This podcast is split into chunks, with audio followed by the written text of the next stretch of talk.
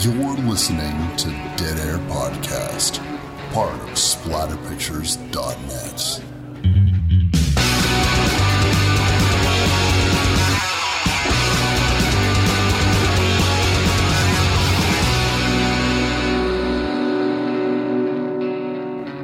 What's up, everybody? Wes, Dead Air Knife here with Always. Typical Lydia. Today's show, we're going to be doing the 1978 Roger Corman classic Piranha. That's an even worse sound. You know, the, the, the remake that we watched from like 1995, the really crummy remake, not the good remake, but Right. the crummy one, Yeah. has an exquisite piranha noise. they reuse a lot of the uh, great shots too. Some of the great shots we're about to talk Mm. about, talking about the original Joe Dante Inferno Piranha. Joe Dante Inferno Piranha. Uh, that's absolutely incredible. I haven't thought about the 1995 remake of Piranha. Most people are familiar with the 2010 one, but fuck all that. Fuck all that. Lydia, how the fuck are you? I am really good now that we're recording. I feel like myself again. Virus? What virus? We're recording dead air. We are recording Dead Air. Uh, Every time I looked at other people doing podcasts and they're like, we're doing podcasts on Zoom calls, we're doing podcasts via Skype, we're doing this, that, and the other thing. And I'm just like sitting here with like a pizza box on my belly, just like, oh, well, that's kind of a, that's a way to go. But uh, you and I had a method. You and I had a method that we really enjoyed uh, doing, and uh, we're still not doing that method. We're we have we're complying still with social distancing.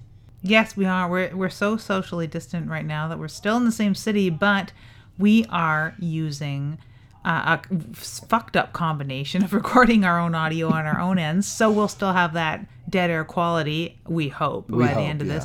And we're both pretty damn good when it comes to being able to record properly. We have great mics, we have matching mics. So that is half of the battle, I think. Yeah, really. And you know, maybe we didn't get to watch the movie seconds ago and sit down and hit record like we normally do, which Yeah. I miss and everyone else might notice. But we have pulled this trick on you guys before, just not recording remotely. We have watched movies separately before and recorded the show. yeah, So it's not totally foreign. it's not totally foreign. Uh, the only th- thing that I will say is you might hear something that you're not accustomed to. Uh, I have uh, a a cat on my end over here, so you might hear the cat scurrying around or whatever. But uh, you know, it's still going to be that good old classic dead air content that I know you're all craving. People came out of the woodwork. Where's the podcast? I didn't even know they listened to it. I know it was wonderful. It was wonderful. Like, um, aside from some of our regular fans, listeners, friends like Thomas and Chris, even, and Mm-hmm. a few other people that had mentioned, like, "Hey, are you guys recording?" Uh, there was a lot of new listeners or listeners that have been hiding. Yeah. Out of the woodwork is quite correct, and I be- I believe new listeners too who have been holed up perhaps or Mm-hmm. bored out of their mind and they've downloaded every single episode because Yeah. we had some comments rolling in of old episodes that we were like uh, okay we Yeah. better get back at it I felt I, I every time I felt bad, but I, even before people were commenting, because like I said, it was I felt like that scene in Alien. I was like, the fuck, they're coming out of the goddamn walls. I was like, oh man, I miss doing this because I know at the beginning of the year, at the beginning of 2020, you got busy, super busy, and so we were going to take a little break, and then all of a sudden, the world came crashing down, and we couldn't record anymore. And so we're just like oh this will blow over. This this will go away. And cut to august and it still hadn't. So who would have guessed? That's distressing. I believe waxwork was our last installment of the show Yeah. and we had planned a few other films we did. that we're not doing the films that we planned. We're doing a whole different film because you so eloquently pointed out we're in the middle of Stephen King of Palooza, yeah. But we're not doing a Stephen King movie either. i know. Ah. and i felt even worse about that because i was like stephen king of palooza? I love stephen king of palooza. It's like it, it would have been really cool. And i'm not saying that we won't do stephen king uh, movies later. Things might just get pushed back a little bit. But for now we thought that since we're in the midst of summer we should try a summer movie. Now when it comes to summer movies we have a bevy of options we were looking at some camp slashers. I know that we hadn't uh, done uh, Madman yet, and I know that uh, that was definitely an option. There's still even Friday the 13th sequels that we haven't done. There's Sleepaway Camp sleep, uh, sequels that we've never done. There's all kinds of stuff, but why not, Lids? Take a dip in the Lost River with 1978's Piranha the the nature run amok Jaws ripoff amongst a family of Jaws ripoff films that came out under the wake of that juggernaut of a film franchise. Uh, did you know that this movie actually came out the same year as Jaws 2? I could believe that. That makes a lot of sense. And it's also like one of those films that I tend to recall with a little more love from my childhood because my mother had watched this a couple times and I was not into creature features. I was not into animal uh, animals attack mm-hmm. sort of horror. She was very much into it. Mm-hmm. I've grown into it definitely, and I, I don't mm-hmm. know if it's just that that you know I'm not bulletproof anymore. I get that actual mortal fear uh, as an adult that a bear might eat me. So things like backcountry scare me now when it would have bored me as a teen. Um, but right. Piranha was something that I loved the the camp. There is enough camp in this movie and that was what stuck with me mostly as a child and the sound of the piranhas that of course yeah. iconic sound that piranhas don't make i i, I love that but i loved it so. you gotta so make something more. well yeah no right like they do right because you can't just have frothing boiling water that's not very scary at all is it no no yeah jaws i'm not a jaws fan so I I no. really appreciate this and I appreciate this as a pick for us for summer because it is a little more tense and there's a lot more I don't know. I'm just not the biggest Jaws fan, so I would be like, yawn, it's mm-hmm. not horror. Yeah. Do you, like not even like Jaws 2 where it's more he's like Jaws is literally menacing teens and he eats a helicopter. Everyone forgets about that, but I didn't. Like son of Jaws. Yeah. yeah. what if there was another shark? Sharks don't take revenge. Uh, anyway, enough about Jaws. I'm a big Jaws fan, but I definitely agree that although people do consider it horror, and I, I, I say it's definitely a B movie that that was that became like a, the first real blockbuster. But and I, I like I don't mean to be Mr. Hot Takey, but John Williams' score in that film takes every bit of tension and throws it out of the fucking window. That score is the thing that makes me think it's not a horror movie because any like he, it's so much brass, it's so much bombast, it's so much like like I'm watching fucking Indiana Jones because John Williams knows how to make three different kinds of scores. There's no tension. There's no horror. There's no tension because it's the score sucks it out in my opinion, that's my problem with Jaws. If I needed like to like make anyone hate us and close their browsers right now. No, they they can hate us. Yeah, you, don't think it's a horror movie that has a crappy score. I don't think it's a horror movie, and I.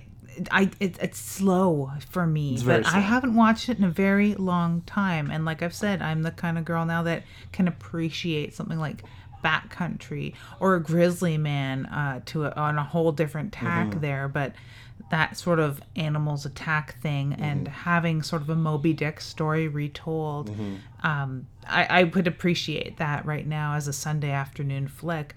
More of an, an when animals attack drama, mm. right? So, well, I can tell you who definitely has, saw Jaws recently upon making this film, Roger Corman, because all yeah. of a sudden this movie comes out in 1975, not Piranha but Jaws, and makes all kinds of money, more money than anyone had ever imagined. And so when you want someone to make a movie adjacent to rip something off, and I'm using little air bunnies here, who better than Roger Corman? He is going to give you the not Star Wars with Galaxy of Terror. He's going to give you the not Jaws movie with Piranha. He is the man that's going to do it, and they're going to be titties, and there's going to be blood, and there's gonna be fun.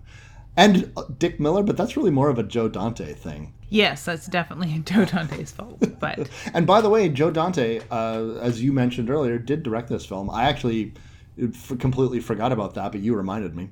that was one of the the glowing points going into this when we were weighing what to watch if we weren't going to watch the eye if we weren't going to watch something that was um, virus adjacent if we weren't going to watch something that was stephen king if we weren't going to watch a camp slasher. Uh, that was what kind of sold me on this because i hadn't seen this since i was a kid. I'd only seen bits and pieces.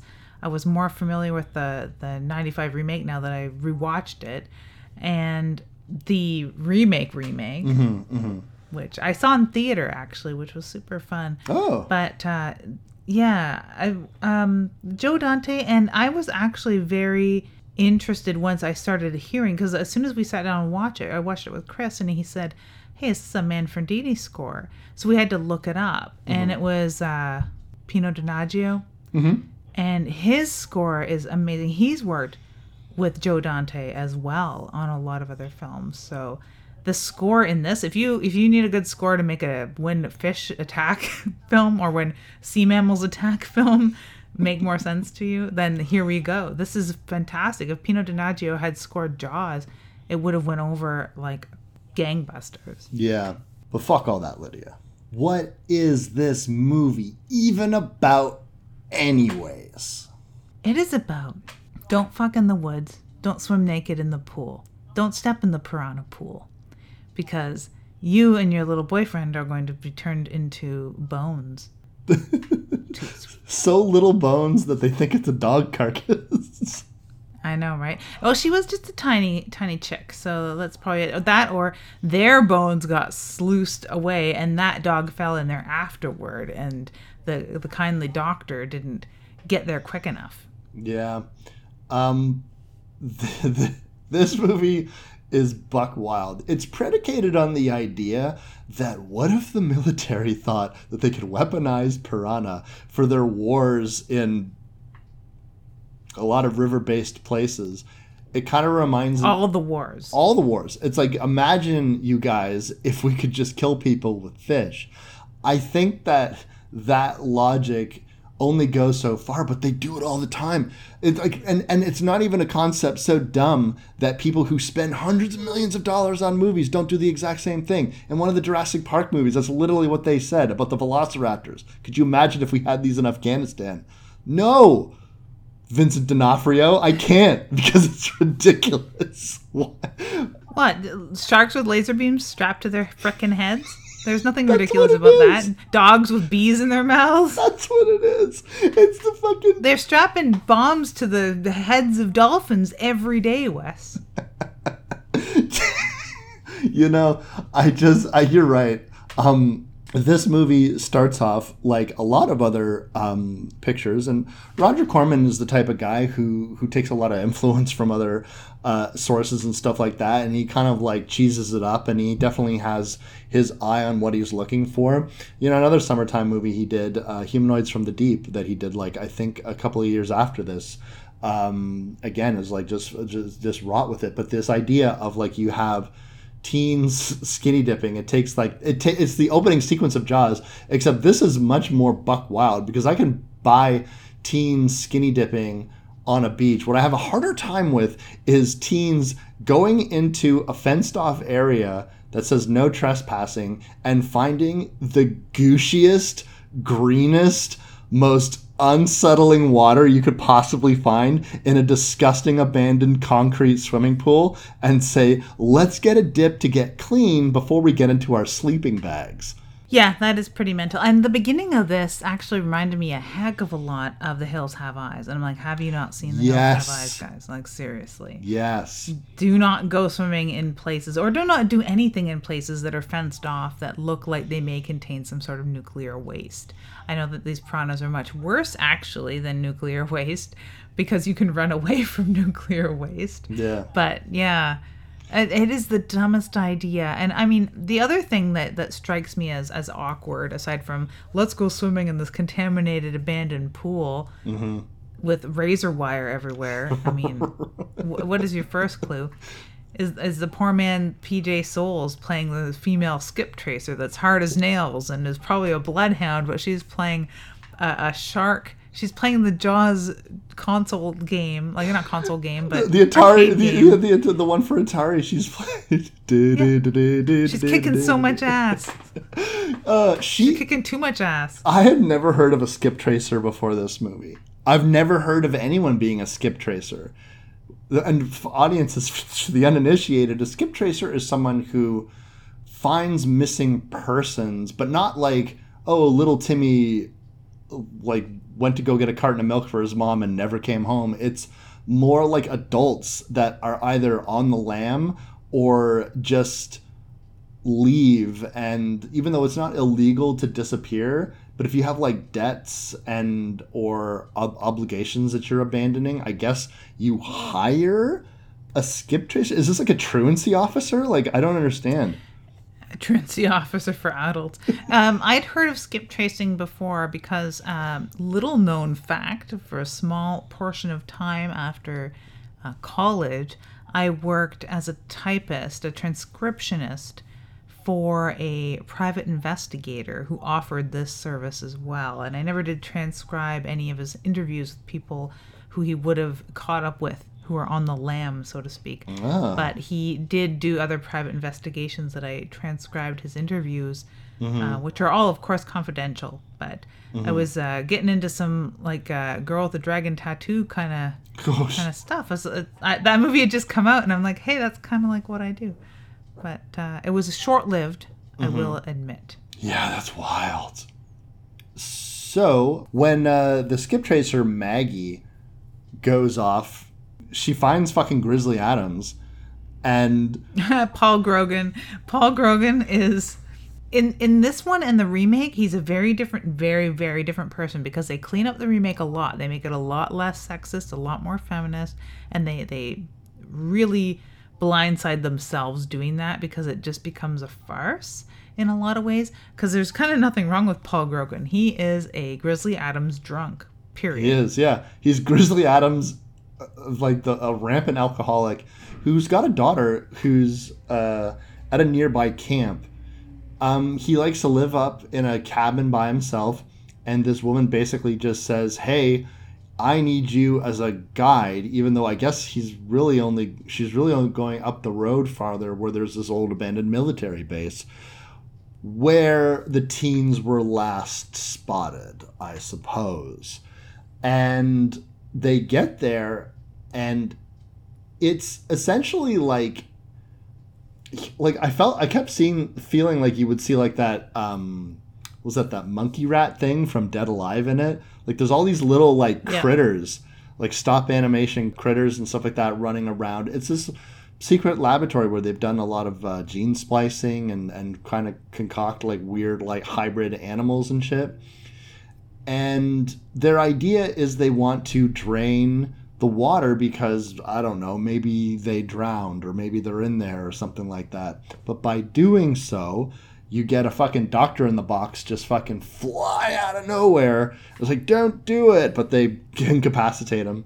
I like that during this whole scene because Maggie has found uh, a necklace belonging to the girl Yes. that has gone missing. So she has a really good uh, indication that they are there, and there may be more. It's probably their clothes that they're looking for, yeah, if not their bodies or something. Yeah, because they found their packs and stuff, right? Yeah, with their with their discarded clothes. But while the doctor is attacking them with like a, a hook, like a fishing hook or something, or like a rescue hook, Mm-hmm. there's like these little creatures, these little uh, Harryhausen esque Yeah. creatures that are like looking at the action and sort of like al- almost acting like gremlins, like they're peeking around corners and stuff and scuttling around. But no one mentions them and they don't revisit. Yeah. And I don't know if all the sequels have legged piranha men creature children. They fly in the in was it spawning season or whatever? The second one they can fly. Yeah, Like yeah. That that one I have uh, did see, and I ha- was waiting for their evolution Mm-hmm. because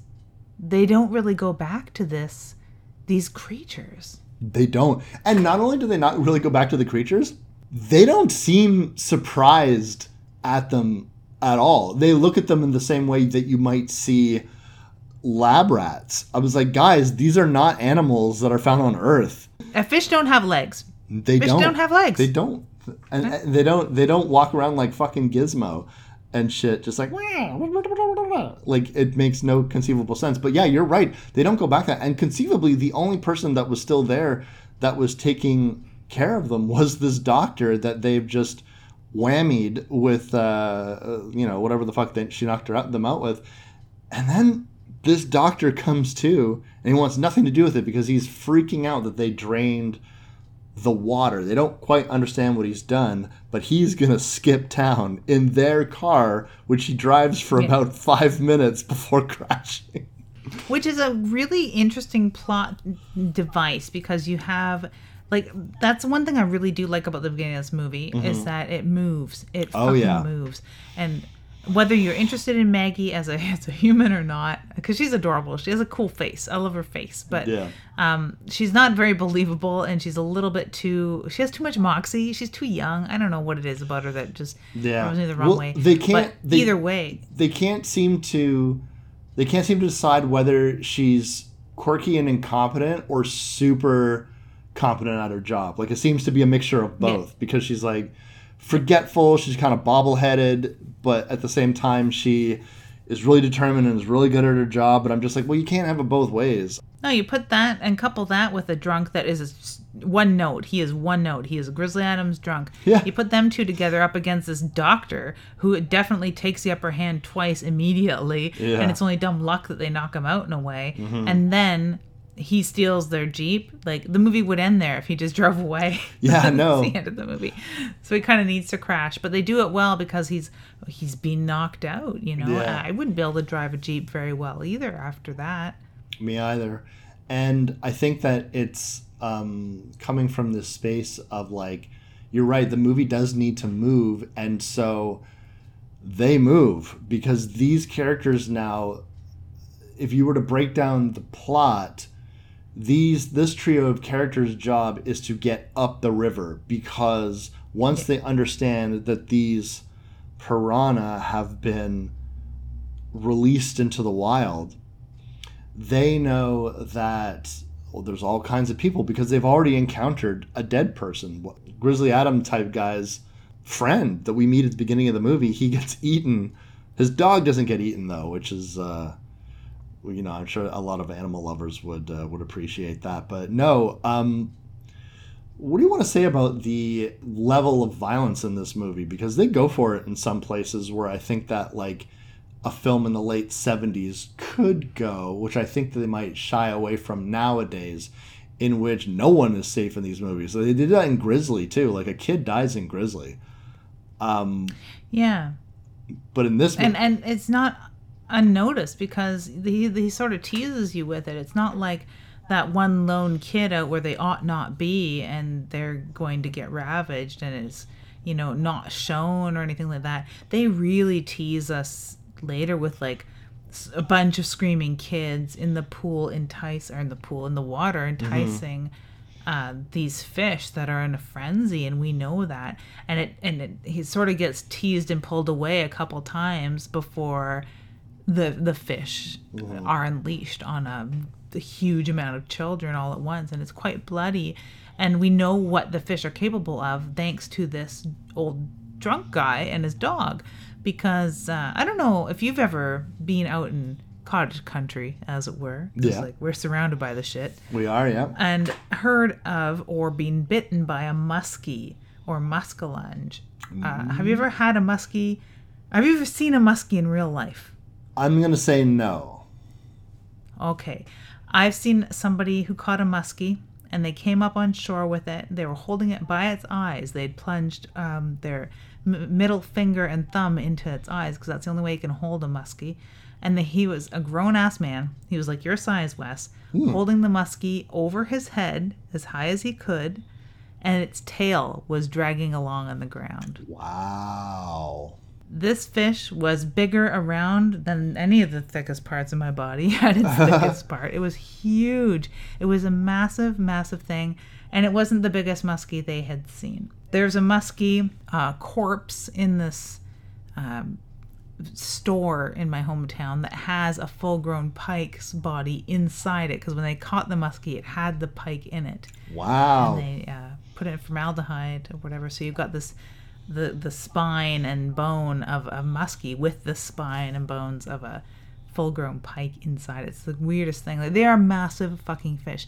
Now Trout Lake in North Bay is is kind of famous in a way that if little kids will be dangling their toes on the dock, a muskie might come up and bite their toes. Oh. So I grew up with this very present danger, right? Have you ever heard of muskies biting kids' toes? no, I've never heard of it. Oh my god. See, uh, I don't know if it's North Bay has a very deep, cold lake. And Yeah. they are very big primordial fish. Like they're dinosaur fish. Like a coelacanth or something like that. So it's it's it is rare, but it has happened enough that yeah, and dogs have got like people at the end of a dock with their little tiny dog and all of a sudden Oh, a muskie comes up and yeah, yeah, they're like the sharks of northern Ontario. So I grew up with that. So seeing this old man being having been ravaged after dragging himself from the dock where he got chewed on by piranha, mm-hmm. that is kind of chilling to me because that is a real sort of thing that could really conceivably happen at your cottage. It could. I mean, I've seen some pretty big fish at my cottage.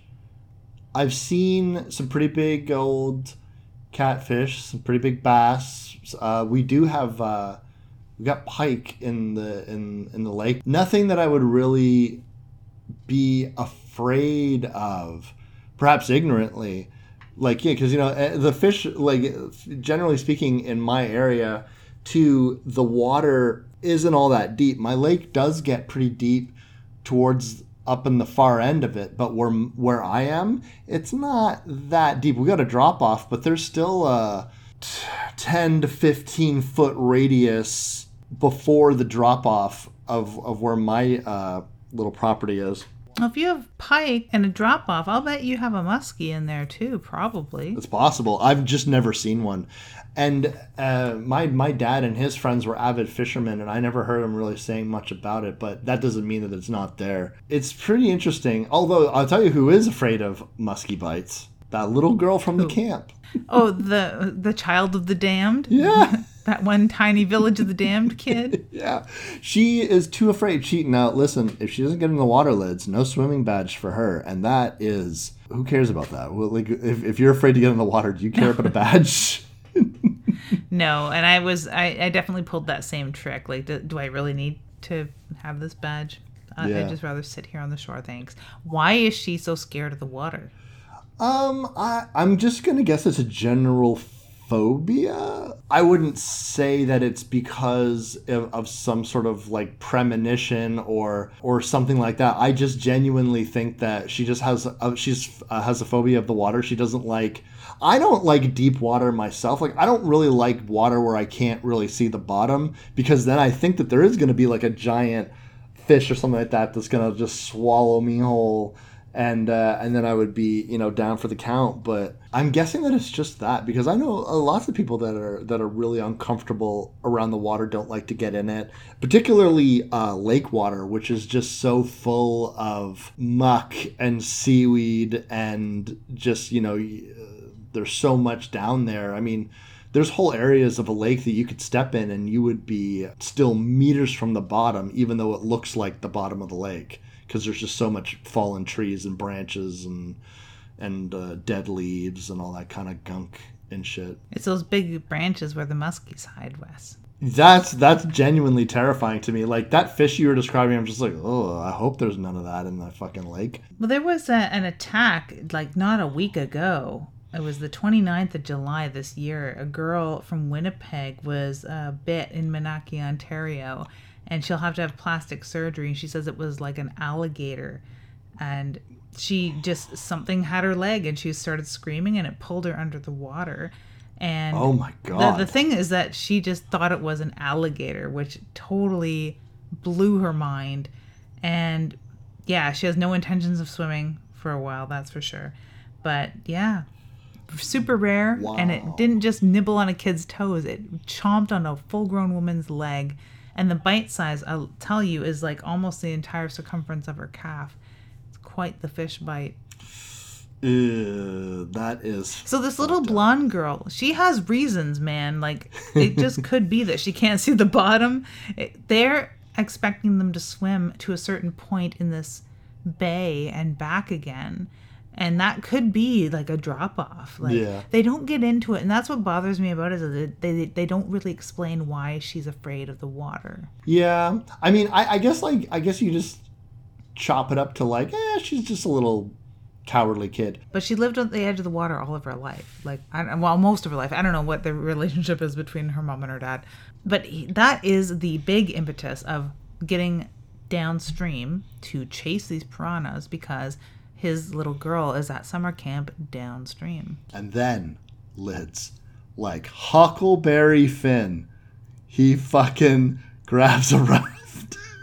He's got a river raft. Yeah. Could you think of anything less efficient to get up the river? If you want to learn anything about piranhas and fish, you're shit out of luck with this movie because it's all made up.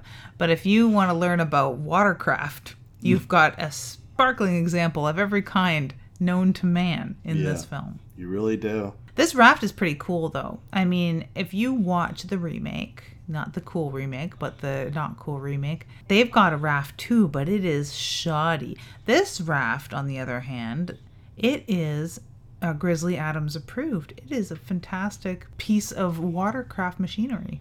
It is. You could probably get away from a grizzly bear in it. Yes, it beats a gondola for sure.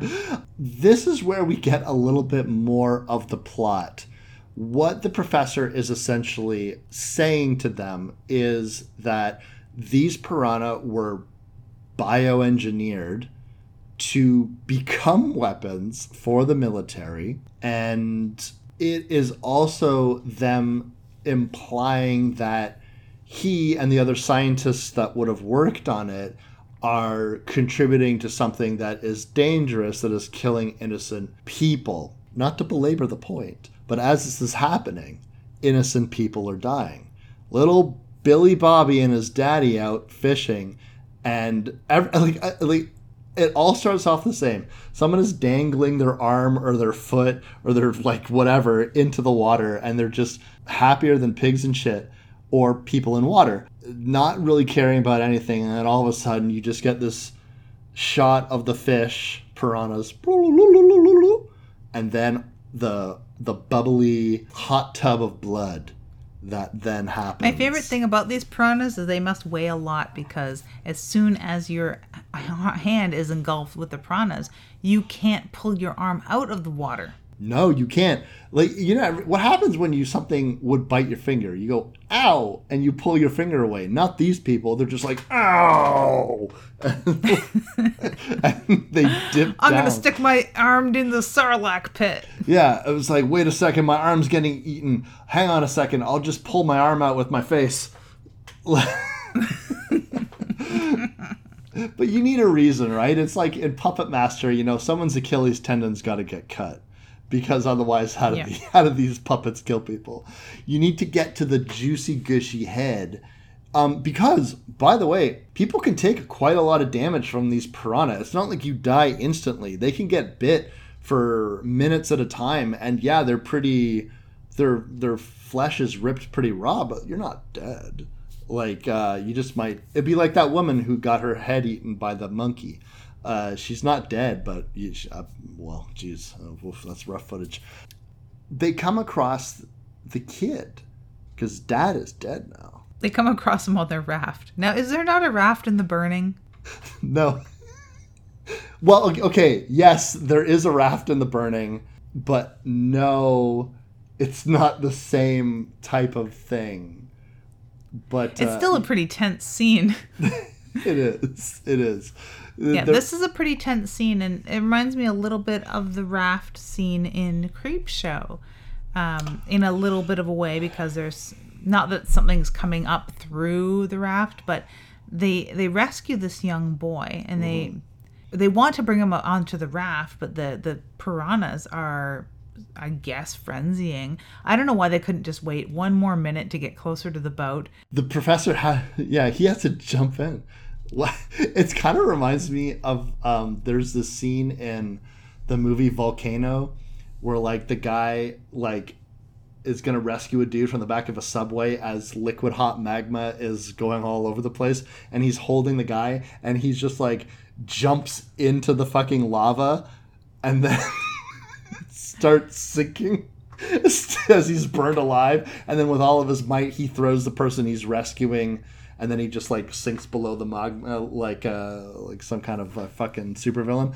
This is kind of the same thing because the the doctor does die trying to rescue this kid who wasn't really in danger of falling in. Like he kind of was but by the time the the the the, the doctor jumps dives into the water and gets to him the kid is just on the back of an overturned boat and he seems okay but they do pull him they they, they rescue the kid.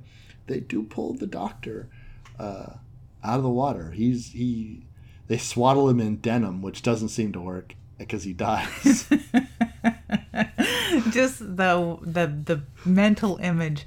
I saw the actual image but the mental image that you've put in my head now of someone being swaddled in denim to help from their animal attack of course it wouldn't work it keeps it keeps you from going into shock you didn't know that no wonder it's such a popular tuxedo fabric here in northern ontario yeah let's see a muskie bite you there oh jesus christ oh my god well, I clearly don't wear enough denim these days. I'm telling you, man. It's like, and it has to be. I'm a sitting duck. It has to be, has to be blue denim. It has to be like baby blue dad denim, like a robin's egg. Does it have to have that lamb's wool sort of color too? Does that? yes, it does. That helps. That staunch the bleeding. That's part of it. Unreal. Yeah, it doesn't seem to help because just as soon as they're going to ask him, how do we stop them? he dies. He he does the thing where he his eyes are open, he closes his eyes and then turns his head to the side and opens his eyes again. He's like, "Now I'm dead." The body being on the raft is a bit of a problem though because after a time he's bleeding into the water and it's frenzying the piranhas and so they start beating. Meanwhile, they have this kid on there who's like holding on to the doctor's body and um then they're just like they just pitch his dead ass overboard. Yeah, and they kind of have to because the blood is feeding the frenzy of the piranhas. And I don't know much about piranhas. Like I do know that they must weigh about oh 48 pounds each because of the way that they pull a person into the into the water when they've started biting on them. Mm-hmm. But they are hyper intelligent as well because they begin undoing the knots of the raft. Because we thought we were done with the raft tension here, mm-hmm. um, not at all. And this is actually kind of a cool scene, although it does go on a little bit long. And I start wondering like how many logs are on this raft. How big was this raft to begin with? Was I was I, did I underestimate the size of this gigantic raft mm-hmm. because the the piranhas start undoing the lashing and the raft starts falling apart as they're coming close to the shore and then everyone does just jump to safety at the last moment so mm-hmm. it's it's kind of interesting in that it works for mm-hmm. tension. I like this scene, but it does go on quite a bit long that it becomes camp comical, and this is one of those inadvertent moments of camp in this film. Mm-hmm. Aside from like skinny dipping teens, which is just a campy scene to begin with, uh, and I, I want to keep calling her the the poor man's PJ Soles playing video games, you know that sort of stuff. It's laughable now. It's funny because I was it like, should, "Oh my it, god, she is like a she is like PJ Soles." It would have been better with PJ Soles, but hey, I'm everything's better. Thinking of camp. Soles. Totally, but uh, there's another plot brewing, Lydia, in this film because you know that when big military is involved, they're gonna want to keep shit under wraps they're going to want to make sure no one's talking, you know? And they're also going to want to make sure that while people are not talking, they're enjoying a time at a, a, a riverside uh, vacation spot for some reason that they're also put money into. Well, this giant resort, like this is almost another plot, which is a good thing that it, not only do we have action the migration of the piranhas, the mm-hmm. young girl in peril, uh, where all of her campmates are about to get chomped on. Uh, we have all of this driving us forward. We have um, a huge dam that they're racing to stop because when the water level hits sea level, they open up this dam or whatever, and or when it's above sea level, they open up this dam so that they can level out the water of the man-made lake and the river, and the man-made lake is on the resort. So it's multi-layered. Like it's very good writing this way.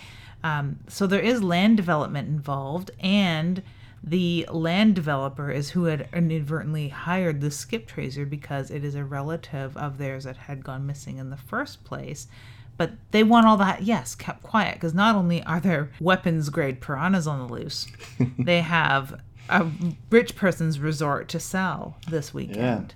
And that person is run by rich Texan, doesn't sound Texan, like like he's from Texas or ever been to Texas, Dick Miller, which is great. It was great seeing him. It's interesting to see him show up so late in the movie and have like a pretty big role uh, afterwards. It's not like you know, like you know, you put Dick Miller and like Joe Dante loved using him for all, all kinds of things, and anytime that Dick Miller would show up in you know like the Howling or whatever, he, it's always great to see him in a little cameo. But this is like a recurring character that you know they even kind of button on towards the end. When you have all of these plots sort of driving you up the river, it is very chaotic in a good way. The main characters are always one step ahead or one step behind everything that's going on, which is really great because there's so much to keep track of. So, right now, the primary focus is can you get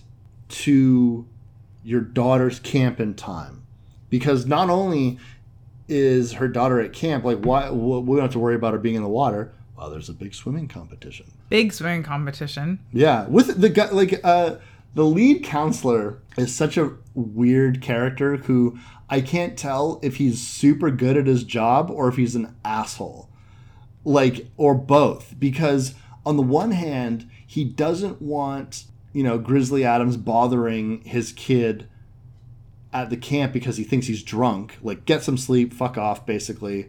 Like get out of here. So he won't listen to any phone calls. But the other hand he's like yelling at kids and calling them cowards and shit.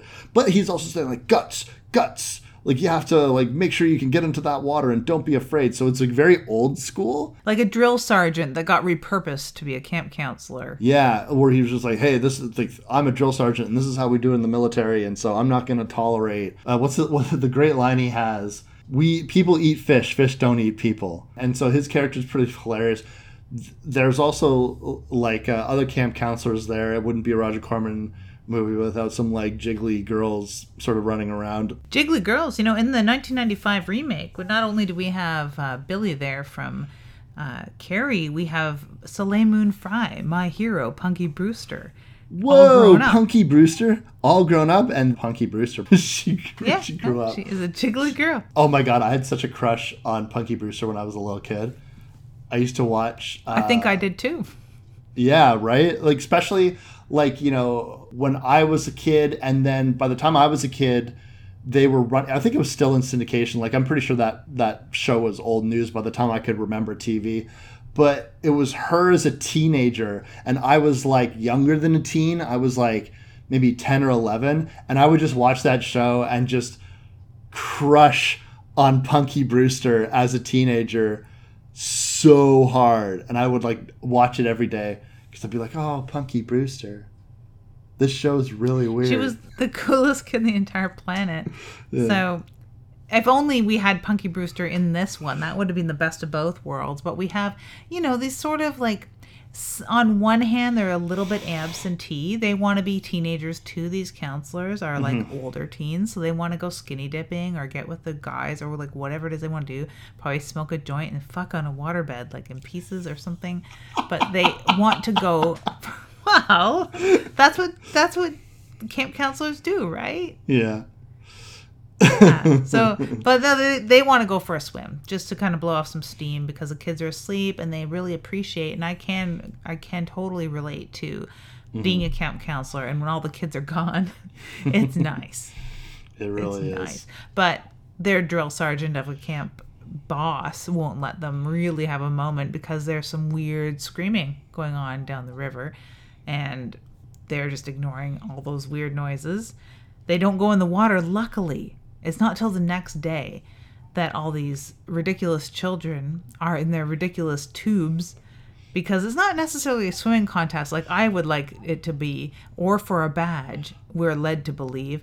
It's them paddling around on inner tubes. Yeah, and it seemed to be kind of um, not a, a relay race. What do you call that? Baton pass. It's like you are in the inner tube and you're supposed to kick out to someone waiting to get back, and you are handing off a baton to them. And I was like, what is this? What is this swimming drill? And the counselor, he's got a, uh, a starter pistol and everything, right? Like, it's serious business. Uh, but it doesn't seem like they're going Well, it's it. serious business to him. This is a bunch of screaming children on inner tubes kicking around like fools. That's what it really is. It's not a contest, it's a mess. and they're gonna aggravate those piranha, and they do. One thing I really like about this, aside from just all their little butts getting nipped, because that's hilarious. I don't care who you are, it is hilarious. But um, that it's the threat that they would pop the inner tubes, and like Yeah. there's these kids are relatively safe on the inner tubes. And we've been teased a couple times about there's something in the water, the kids are in the water, like this sort of like back and forth has been played, and we've been kind of teased with this idea and probably holding out hope most people that there's no way they would go there there's no way that they would have these kids eaten by fish right mm-hmm. and they definitely do. It's actually I always use Grizzly as the example of nature run amok where they kill a kid, but I think this movie actually goes for it a little harder because in Grizzly, I'm pretty sure they just find the kid. They find the kid that's been killed.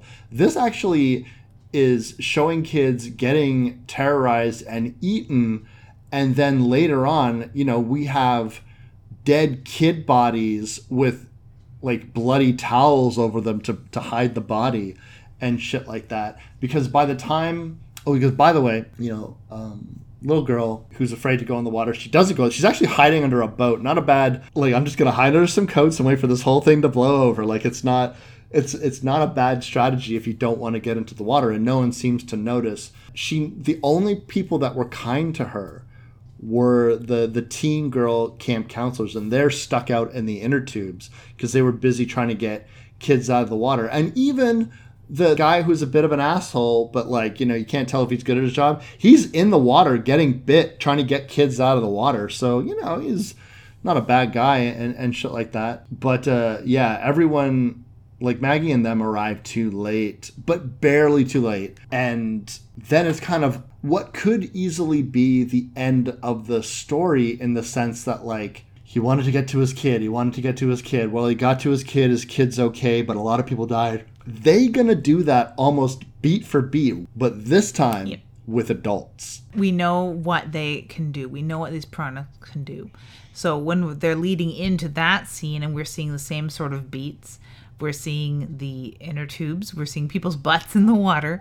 We're seeing people uh, squealing and having fun. And they do this in jaws. Of course they're ripping off a lot of the best parts of, of jaws too. Yeah. with people in the water making people having fun in the water noises which aren't much different than people getting eaten in the water noises to start with. And meanwhile, while a lot of people know that there's trouble coming, like uh, Dick Miller's character is basically like the mayor from Jaws, where he's like, everything's fine. We're going to keep everything open. Everything costs a lot of money.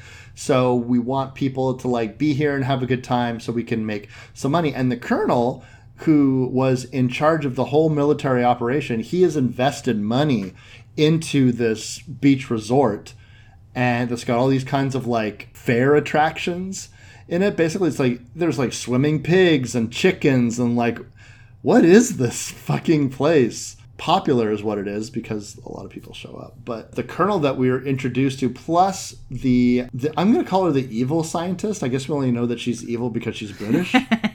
Yeah, Barbara Steele actually, Yeah, which is, Barbara is Steele. wild to me. She does a hair flip at one point, which is side splitting. It is the most it, like these inadvertent campy moments where she does this ridiculous hair flip and her hair is just a little too short for it. And it's like, oh man, if we could dial you back ten years, Yeah. that that would play. But it's it's just not it's just not sticking. It's Yeah. not hitting the mark. Well, I mean, I, you know, Joe Dante was just like, listen, I love Black Sunday. You gotta, you gotta come back Yeah, right. Yeah. Which is it was wonderful to see her, and she has what you'd have to say like the evil genius glare. She truly does. Oh yeah, she is vamping like crazy, and her character is basically just there to toe the line. Whereas uh, the earlier Doctor, he was he was more like, "Uh, "Don't blame me, don't blame me." It's like we were out of our, we, we did what we were supposed to do, but like you know, it's out of control. They're too dangerous, and she's just like, "Yes, but how can we keep using them?" Blah blah blah blah blah. Again, like it's almost like these characters, like the Colonel, Barbara Steele, they all show up towards the midway point of the movie. Meanwhile, like Maggie and them, are, they get like arrested, and there's this whole sequence of events that are keeping them from getting to their destination, which is why they're always behind. They're always trying to convince everybody that the piranhas are dangerous or that they can get around this dam, which seems to be what everyone thinks is fine because the piranha are isolated in one area of the river. They can't expand past that. And then not only that, but they're freshwater fish. But wait a second, Wes. I just remembered something from the very beginning of the movie that no one seemed to notice, and I totally forgot till just now because I'm a drunk asshole. they were breeding them to be fucking freshwater fish and saltwater fish so they can get to the ocean. In fact, they probably want to get to the ocean to flex. And then like salmon, and then there'll be no stopping them. I always love the the direness of like there'll be no stopping them. Like there's like, listen, if this happens, there'll be no stopping these fucking fish. I was just like, you could not be in the water. That'll stop them. Unless the sequel, right. the sequel is like, well, now they can fly.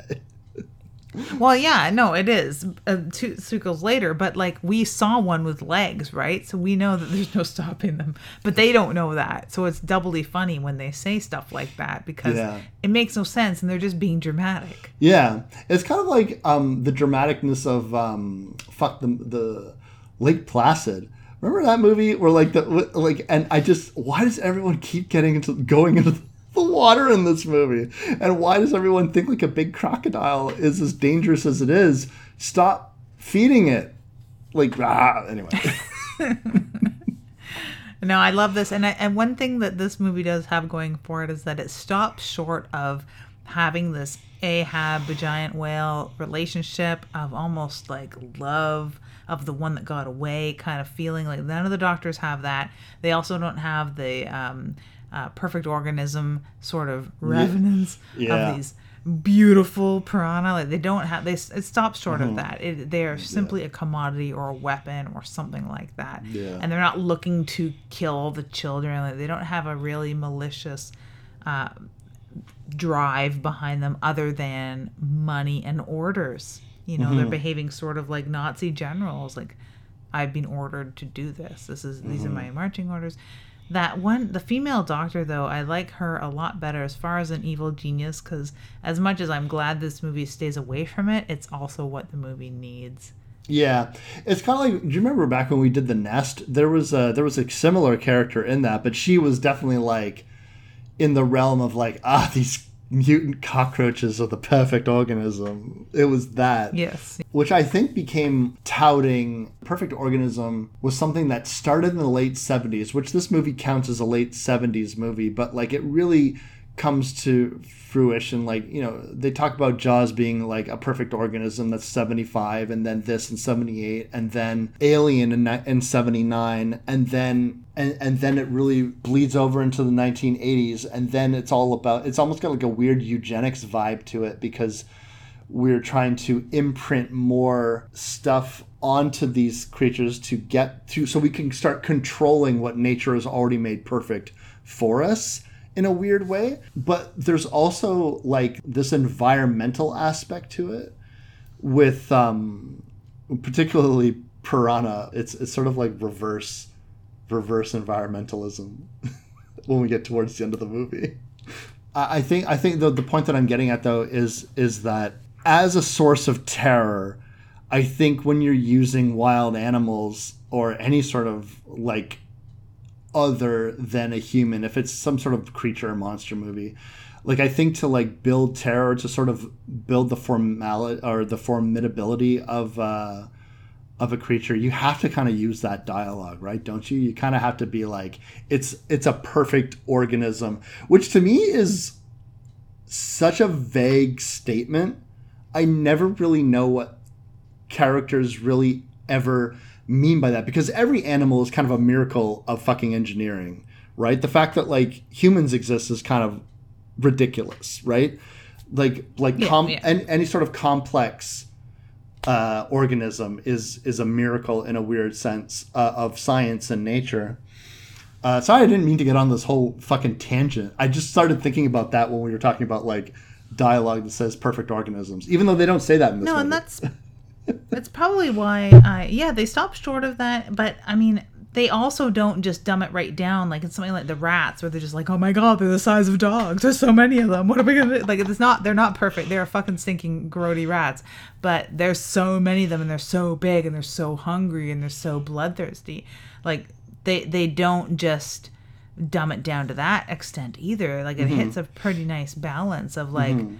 They are feral they are bred to do this they are bred with an extra advantage and there's no stopping them it's true. but but they don't like dumb it down either to something like that i kept thinking like the bats the cats the rats like those are all the things that are sort of like even the birds like it's something where it's not a perfect organism they're just doing what they're programmed to do by nature but there's so many of them and they're bigger or they're stronger or they're faster just by nature I think also that came out this year was the swarm bees. Bees in a building. Lydia, have you ever seen anything more scary? No, the only thing I've ever really seen that was more scary, aside from that musky skeleton with the pike in it, was um, a snake ball, or what do you call them? That uh, it's a like a mating ball of yeah, snakes. yeah. I, I know what you're talking about. Yeah. Ah, I used to know what this is called, but uh, oh man, yeah, a grody old snake ball. I um, well, there was an old abandoned well behind my grandmother's house, and there was a p- big piece of uh, corrugated metal covering it. And me and a young friend of mine had gone like we were searching around the property board, and we flipped it over, and there was a snake ball. Oh my god, I still get freaked out just thinking about that. That's probably the worst thing. So, a house full of bees I can handle. Well full of snakes, no. What about in mosquito where they're mosquitoes but they're big? Uh, no, that, there's a little kid's story about that, like uh, some horror stories for rotten kids or something. When I Yeah. was younger, there was a mosquito that carried a girl away. To do who knows what. Drink all of her blood, Oh my god. pump it into another kid. That's always my biggest fear is that you're gonna get someone else's blood from a mosquito. Oh yeah. Well, they spread disease that way, right? They just like take a big swig of your blood and spit in someone else's face. Real disrespectful, like. See, it's a good thing that this movie didn't take place in AIDS culture because then we would have a huge fear of all of the different, or coronavirus culture, because there would be uh, all this plasma in the water. And even just being in the water, you're susceptible to something, right? Like, I do like that. It's a really great image to have a person flailing in agony while this pool of blood just grows larger and larger and larger around them. Um, it's really distressing because it also makes you think that like people are bleeding way more than they are because once it gets all mixed up in the water it's just this huge pool of blood. And so people look really really in dire straits. Um, by the time the piranhas get to this um, resort and i keep using the term resort somewhat reluctantly there's something about all of this stuff being on fresh water that makes it seem stranger to me that people would like i understand that like you know we come from cottage country so like there's people go fishing and they go swimming and all and, and freshwater lakes that look exactly like the river does uh, in Piranha. I think the difference is like when I start seeing like scuba divers and I start seeing people like jet skiing and stuff like that, I start thinking of, oh, that seems this seems more like we should be watching something in an ocean front, not so much a lakefront or a riverfront.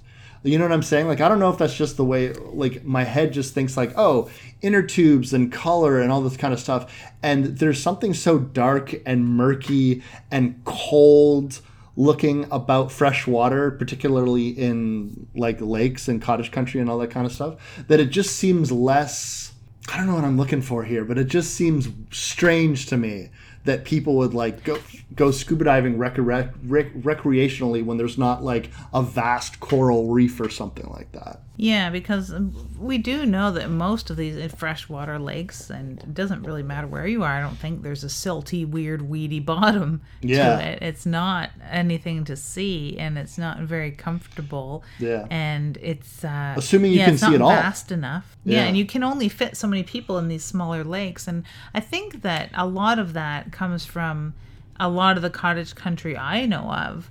People are they, they look down upon the the boisterous uh, behavior of too many jet skis, or they Oh, look yeah. down Oh, on yeah. wind sailing or anything that is well not wind sailing so much but like um sometimes water skiing it depends on the lake there can be a, a group of cottagers a community that doesn't allow powered boats on their lakes Yep. I uh, I dated someone whose cottage didn't allow for speedboats on the lake or anything like that. Uh, my my lake does allow it, I think. But man, when uh, when my father was still alive, he used to grumble at every single person who was on like a Sea-Doo who would like be zooming up and down the lake and he would just he would just like "Gah." it's like we're losing the lake losing the lake because he didn't like the large waves that it would make because it would like start degrading the, the shoreline so in his mind in his mind he was like this lake is for little like paddle boats and little motor boats like aluminum boats and maybe maybe like a pontoon boat like where it's just where you know like you and your like where a bunch of grandmas are just like sitting there playing bridge on the boat while someone drives it around. Like those types of big things but like no speedboats water skiing that was a no from him or at least he complained about it every time someone went past. Yep, most of the lakes I visited as a child had the same sort of attitude, and with the the things that you could use on the on the lake were huge inner tubes or uh, dinghies, like the one that the young girl uses to rescue her favorite counselors, or paddle boats. Yeah, for sure. Fishing boats. There was a lot more fishing because it's that's what it's about. Now we do have a really cool fishing boat scene in this uh, fishing boat versus water skier, which is infamous and wonderful. And it does inject a little more fiery action. It does. will. It does. There's like a straight up like explosion with like a boat stunt in this movie. And you're like, holy shit. Now, if someone watches this and thinks that there's a big difference between this and the remake that came out in 2010, um, there is, except for this scene. This scene is where the two mm, are married because Yeah. you get this sort of uh, balls out, weird, beachy girls in bikinis driving around this with a without a care in the world, and they're uh, towing this uh, hunk of a man. He's a hunk. He's a total hunk. And he's doing tricks on his stupid water skis. And uh, then it becomes a, a, an exercise in terror, right? Because the piranhas have arrived. He sees one of the scuba divers that have just been ripped to shreds and is floating in the water. Meanwhile, he's trying to it's it's like they're getting their wires crossed and like he he's trying to say what happened. They're trying to toss him. Then they slow down and he's like, "Don't slow down." And then they speed up. Meanwhile, they're not paying attention to the other boats on the lake, and that's when like a crash happens and a massive explosion. Mm-hmm. The one thing that I will say about this picture, in the sense of like, I lose the plot, like I lose understanding of something when they when the piranhas finally descend onto the beach resort, and it's utter chaos.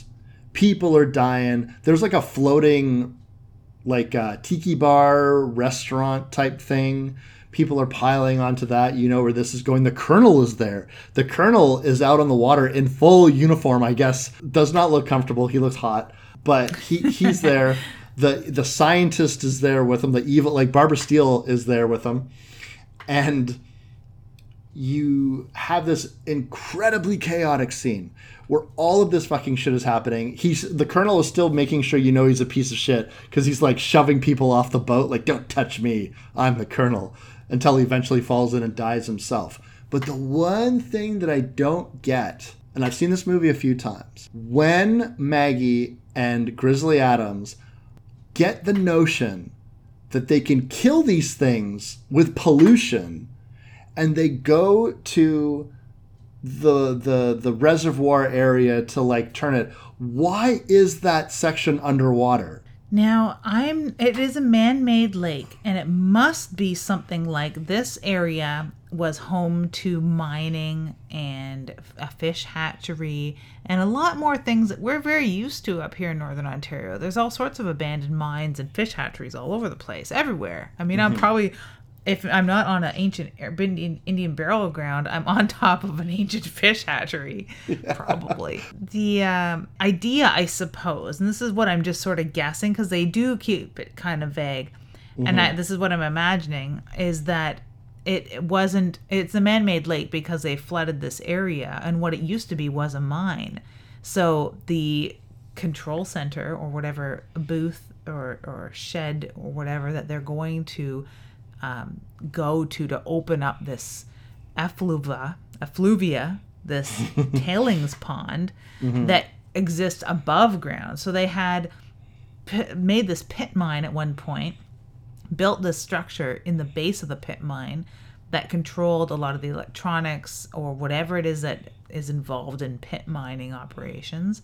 And it controlled the tailings pond. So they were pumping water out of this mine up into this tailings pond. So what they're doing is having to go what used to be underground, which is now underwater, and open up that vent. I think that's what it is, if that makes sense. it does make sense i thought earlier in the film when they closed the dam i kept wondering is because they closed the dam did the water levels rise and then flood this area? But i was like that doesn't make any sense.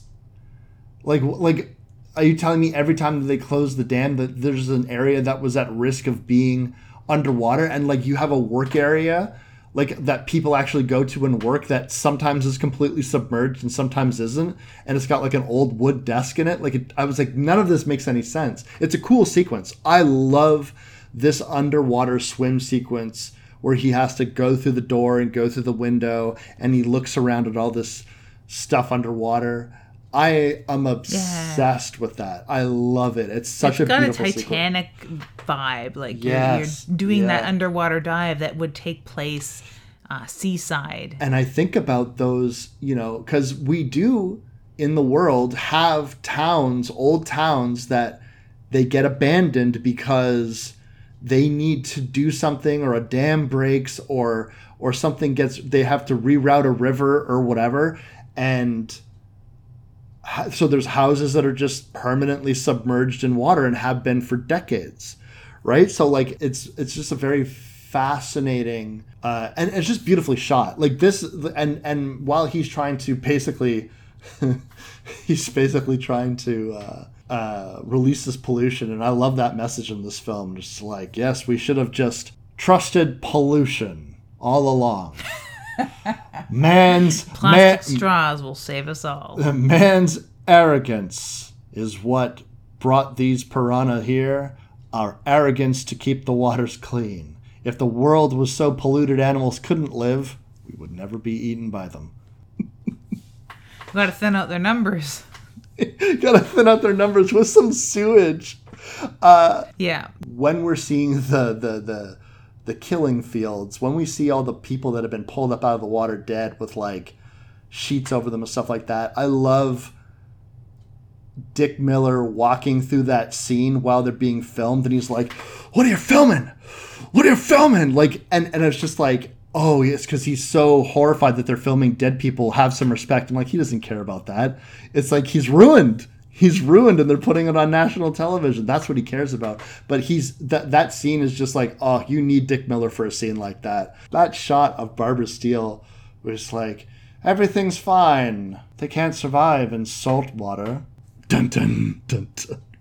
Yeah, no, she's so so so sure of herself, but she must know. She must know and Yeah, just she- be she wanting them to kill everybody. She's like, by the way, I'm secretly hideously evil, and I am the piranha queen. Like, I am the mother of all piranha, right? Like, That's what that's the angle she's going for, and she's pulling it off with that, um, like kind of aborted hair flip and crazy eyes. yeah, because um, I, I really do enjoy that. because piranha are um, school fish. Like they they they operate in in schools, S and within the schools of, of piranha, there are alphas and there are betas, and so she's just got to be I'm the alpha piranha, and this is my school of piranha. She kind of has an Innsmouth look to her. I bet you if she were to, to, to turn away from the cameras and go into like her private place or whatever, like her home or whatever, and then she like s- takes out her false teeth, revealing razor sharp piranha teeth underneath.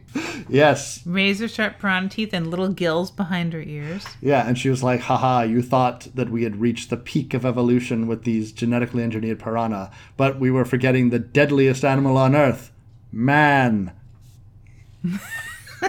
So you would have written a way better ending to this for sure. for I, sure. I don't know if it would have been way better, but it would have had literal fish people in it.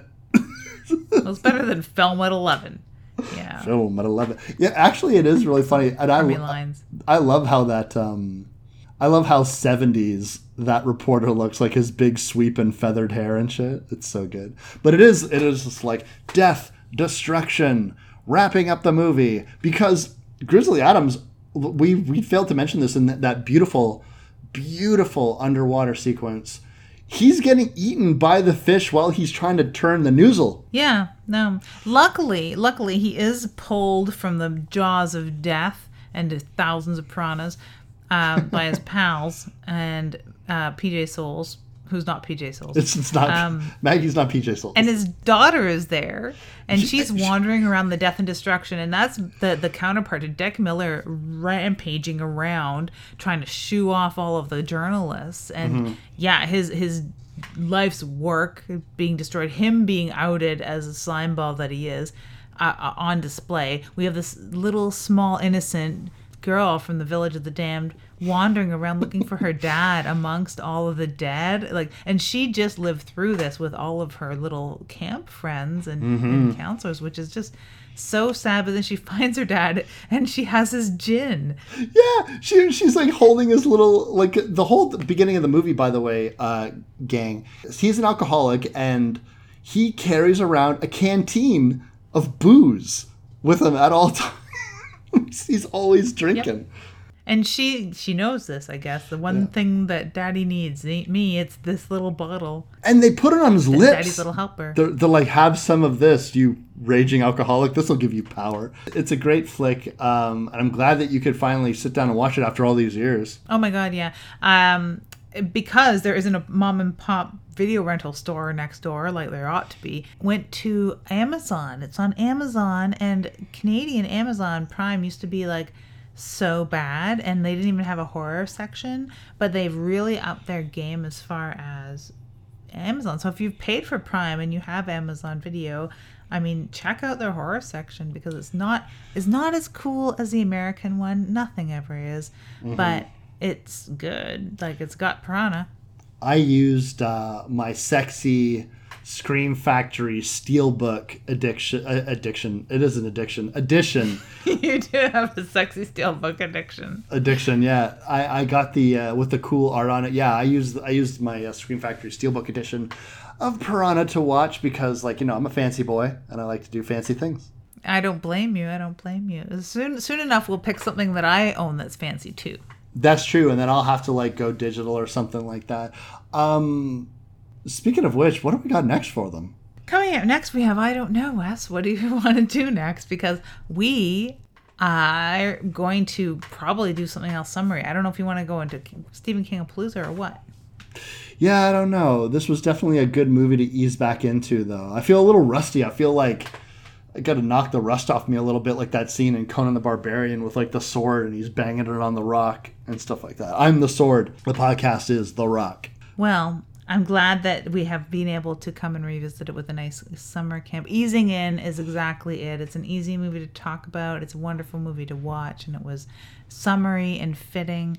So Yeah. who knows? Like I will, I will note that we aren't social distancing entirely because one of us is ill or we've been ill. We've been very lucky. We're both working. We're busy, Mm-hmm. and it's just safer this way. So we're just, uh, you know, keeping our, our playing our cards close by Yeah. uh, recording remotely. So if this works well, then there's no reason we won't be returning to a full schedule. So we'll figure something out. It'll be something summary and fun, though. I think summary Yeah. and fun is the name of the game. Yeah, summary and fun to keep things light. And uh, but you know, if people uh, are looking for you, you have 700 episodes of typical books now. yeah, they're easy to make, and I've actually started a few other like fun side projects which I can record on my breaks during work, which take 15 minutes to make. That's uh, the the key for typical books is that I'll often record on my lunch break. There you go. Um, yeah, that's hilarious. And um, I have um, issue nine of Teresa coming soon. You guys are interested in that. And also, all the Aurora books have been printed. All the goodies have been Yeah.